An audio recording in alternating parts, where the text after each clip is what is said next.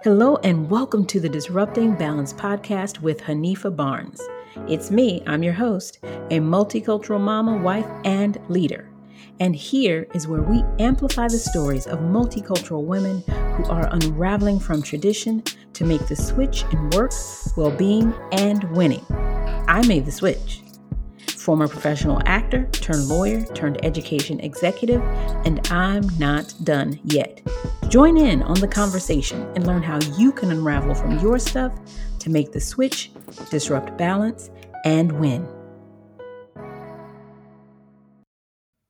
So, welcome back for another multicultural musing. As I mentioned in my previous episode, this episode or season of the podcast, I am trying something a little bit new where I'm infusing more of my solo episodes that focus on my experiences as a multicultural woman, child, professional. Um, just a quick background for those who don't know. I am born in, I was born in Liberia, West Africa. My mother is Liberian. My father is Ugandan, which is East African. So I always say I'm a part of the original East Coast, West Coast dynamic. But another nuance to this is that I grew up in Georgia, which is the southern part of the United States. So I consider myself a true African American. But I digress today's episode, I really want to focus on the idea or power of process. What is process? I mean, we can always look it up in a dictionary and think about kind of the steps we take toward any common end. However, when we really take an in depth look into the idea of process, it's really a steady and systematic approach to some goal, idea, or endpoint, right? And I think process is powerful in that if you allow yourself to trust it and be in that moment, you can really develop um, the patience, the persistence, deliberation, steadiness, and all of those attributes around being focused on accomplishing those things that matter to you. So, a few examples growing up in Georgia with an East African father and West African mother, I can tell you that my father was all about education. And I mentioned this in my social media posts that my father favored um, education and study over domesticity. And so when my West African mom would be in the kitchen cooking all of the wonderful West African dishes, whether it was fufu, cassava leaf, jollof rice, fiwati, all those things, um, we weren't necessarily forced or compelled to be in that kitchen kitchen to learn all of those secrets. Um, today, I wish I had those secrets. Um, as my American husband enjoys that food. But either way, my father wanted us to really focus on our studies and the book. And so that's what we did. And so in that process, I remember a few examples of how I learned to value the power of process. So, first, my dad was big on summer learning before it was a thing. Literally, we get out of school for the summer, and at that time in Georgia, I believe school ended in May. And my dad already had the math book or some semblance of a math book for the next grade level and would require me, my siblings, to complete assignments in those books so we could be ahead and there wouldn't be any gaps. And so I remember the summer of long division. And we would literally sit at our formal dining room room table with a pencil and paper and work through every single process of long division. And when I tell you I was so nervous, I didn't want to get a step wrong because I didn't want my hand to get popped or I needed to make sure I erased the paper clean when I made a mistake. There couldn't be any marks.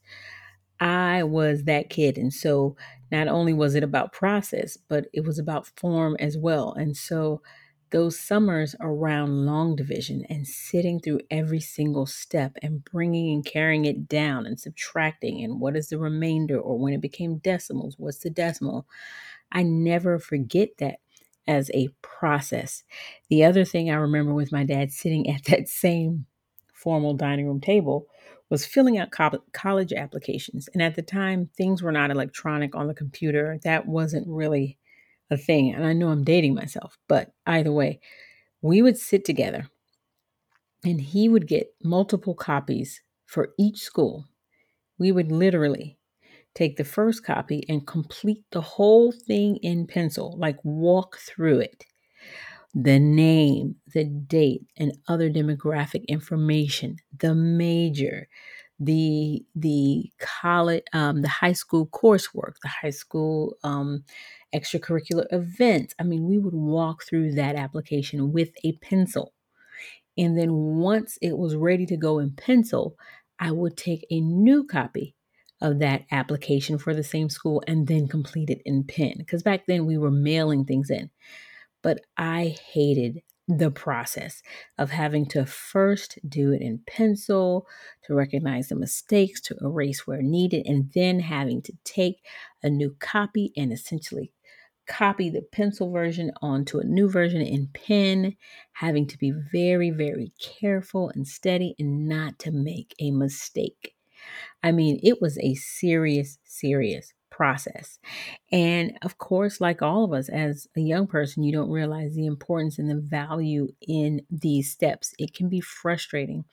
And I think even now, young people, children have more latitude in deciding what they want for themselves and how they want to govern themselves. Um, and that's a matter of opinion. I do believe it's important for parents to be the governing voice in children's lives because there are just so many things coming at them that I don't think they have the mental wherewithal to really make those pointed decisions with a clear mind because they don't really understand the value of process yet. But anyway, I digress. Um, the last example is kind of more recent. I had the opportunity to go home and visit. Um, I live in the Northeast, but my family's still in Georgia. And I went home for to celebrate my dad's birthday. And my aunt, who is his younger sister, told this story about how my dad was helping her to get to school. They grew up in Uganda.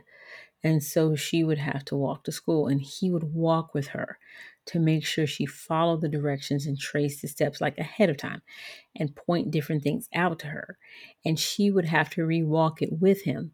And if she didn't point out a specific, you know, um, place or point along that journey, you know, he would have an issue with that.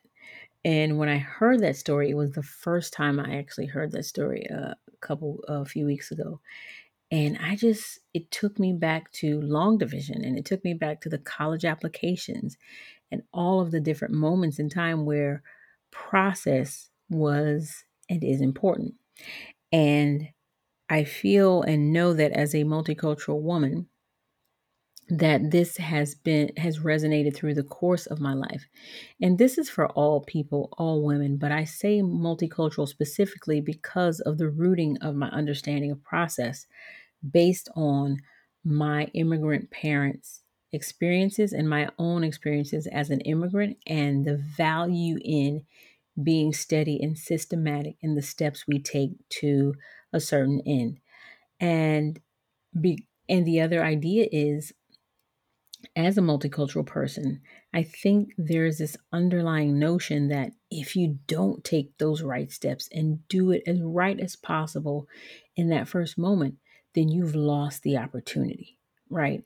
And opportunity is a huge word in the multicultural community, uh, the immigrant community, because a lot of times as an immigrant, you've come to a certain place because of opportunity. And so you have to and must value the opportunity. And in order to do that, you need to make sure you are being true to the process. And how you do that is to make sure you're being detailed oriented and focusing and steady on what you need to do to reach a common end.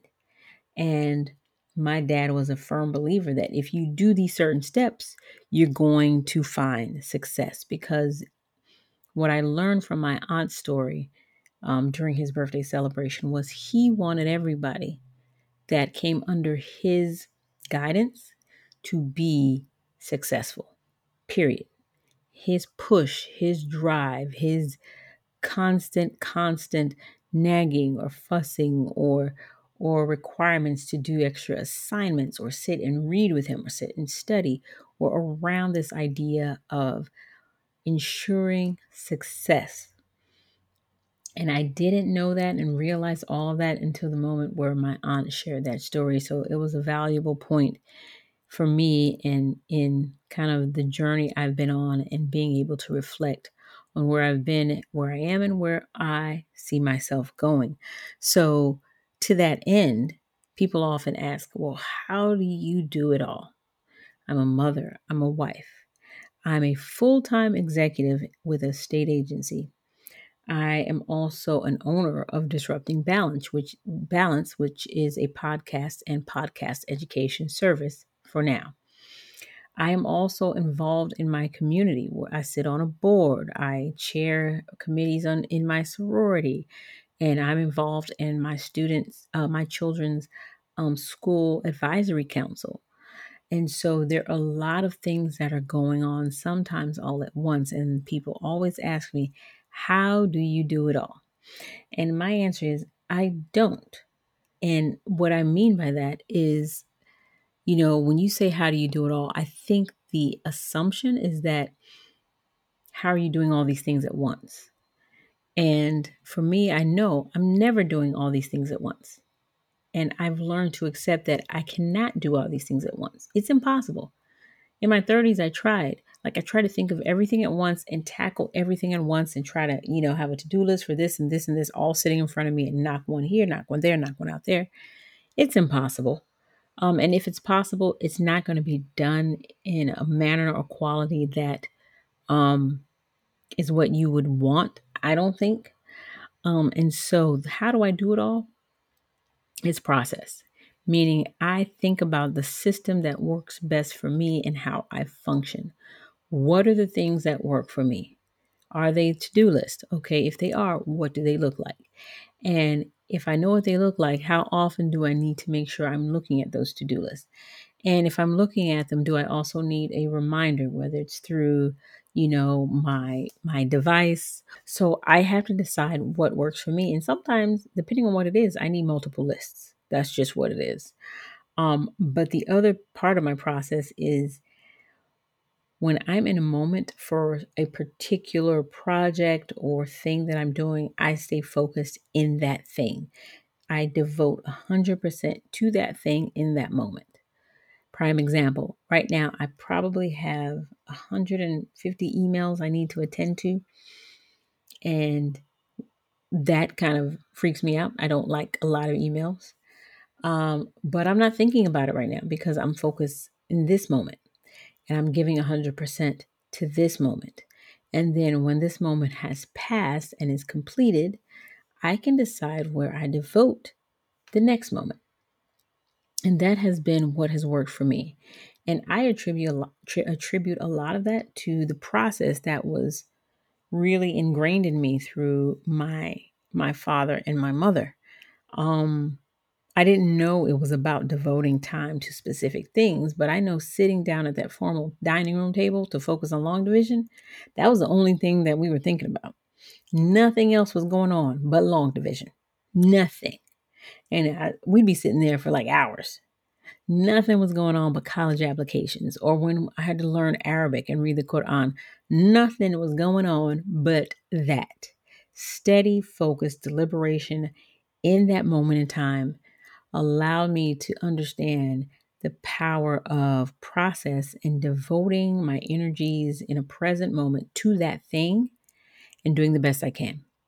And that is how I've been able to find my own definition of success. And I know my dad, who is a proponent of success, is very happy and pleased with that process. So you can be too, and you can create your own definition of success, but you have to recognize and give reference to the power of process. Take a moment, think about the times in your life where you've had to be dedicated and focused just on a thing and the outcome of that process. and think through what works for you to be successful in your processes. It's definitely a constant work in progress. But if you have moments to not only reflect, but to also practice process, you can definitely go as far as your dreams will carry you. And remember, disrupting balance is really not so much about rejecting the idea of balance as much as it is finding the balance that works for you. And in finding that balance, there's a whole lot of imbalance. Like my process, there's a whole lot of imbalance. And that's how I disrupt balance. Thank you for listening to the Disrupting Balance podcast with Hanifa Barnes. Hey, make sure you subscribe, rate, and review. And if you're not following me yet, find me at Disrupting Balance on Instagram, Twitter, Facebook, YouTube, and LinkedIn. And guess what? I'm on Clubhouse at Hanifa Barnes ESQ. And if you want free tools or any and all things disrupting balance, check out the website www.disruptingbalance.com. Talk soon.